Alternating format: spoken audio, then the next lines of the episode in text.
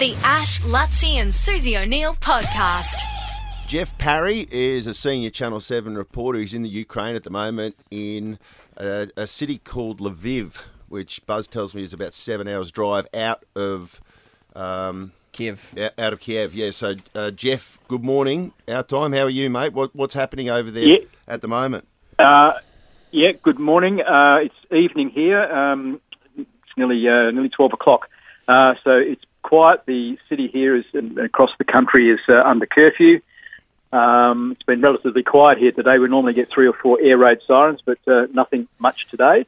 Um, most of the uh, issue, most of the action, of course, is in the east. Um, the uh, the evacuation story is the big one of the moment, where they've been trying to get out hundreds of thousands of people uh, who are trying to escape the conflict. Um, 200 of the 200,000 of those out of one city. That's uh, Mariupol, a city of about uh, four to 500,000. So you know half of them want to go, which is understandable. They just can't get out. The uh, the the Russians keep setting up these. Um, uh, you know, uh, humanitarian corridors and ceasefires, and then they just immediately, you know, start blasting away again. It's almost become a sort of a, a rear base where you are now. It seems like a lot of you know a lot of foreign embassies and government departments are pushing back that way, and a lot of the uh, lot of the um, military equipment which is coming in from foreign areas is coming through the city where you are now as well. So, in, in, in, even though it's quite a, a uh, a long way away from Kiev, it seems like it's become quite an important hub as well.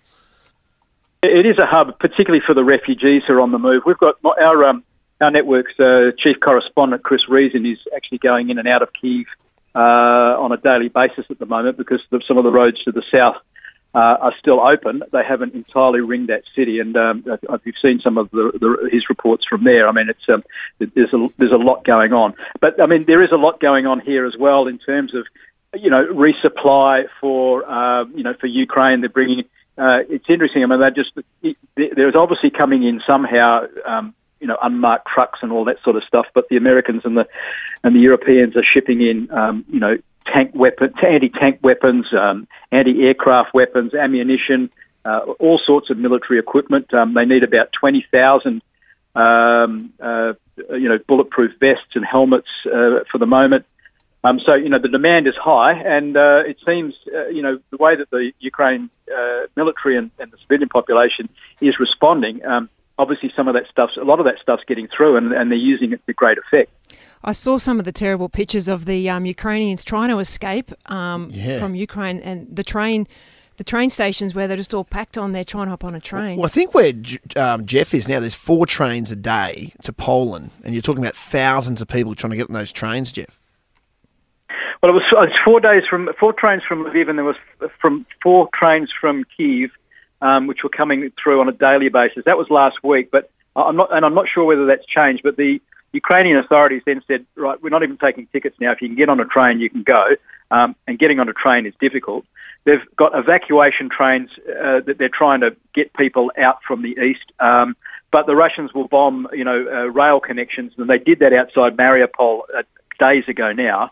Um, so the only way people were going to get out there were were by bus, um, or they or they walk out, or you know, if you've still got your car running and you can get some petrol, you can get out that way. But the, they'd organised uh, like lines and lines of buses to pull people out of Mariupol, and they just can't get out because the Russians won't honour what they you know say they will honour.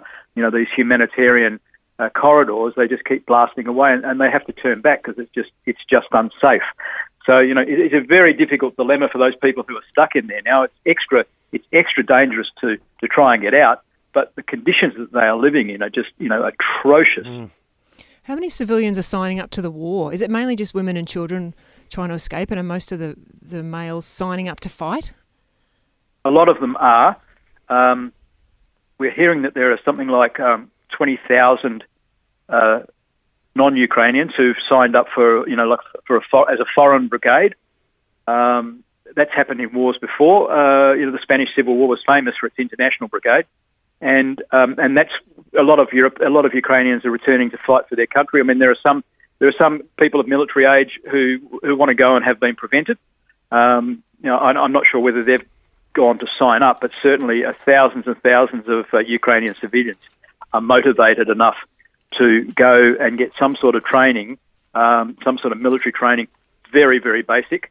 Uh, but you know they l- learn which end's the sharp end of a gun and, and you know what the trigger is and um, and you know with with even such little preparation they're prepared to go out and put their Away they go. lives at risk to hold them back you know to hold Yeah. back, to hold back the Russians.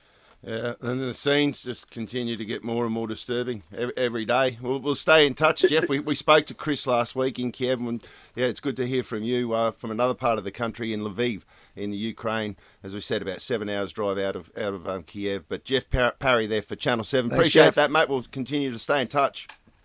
Yeah, no, anytime, guys, no problem. The Ash, Luttsy, and Susie O'Neill podcast.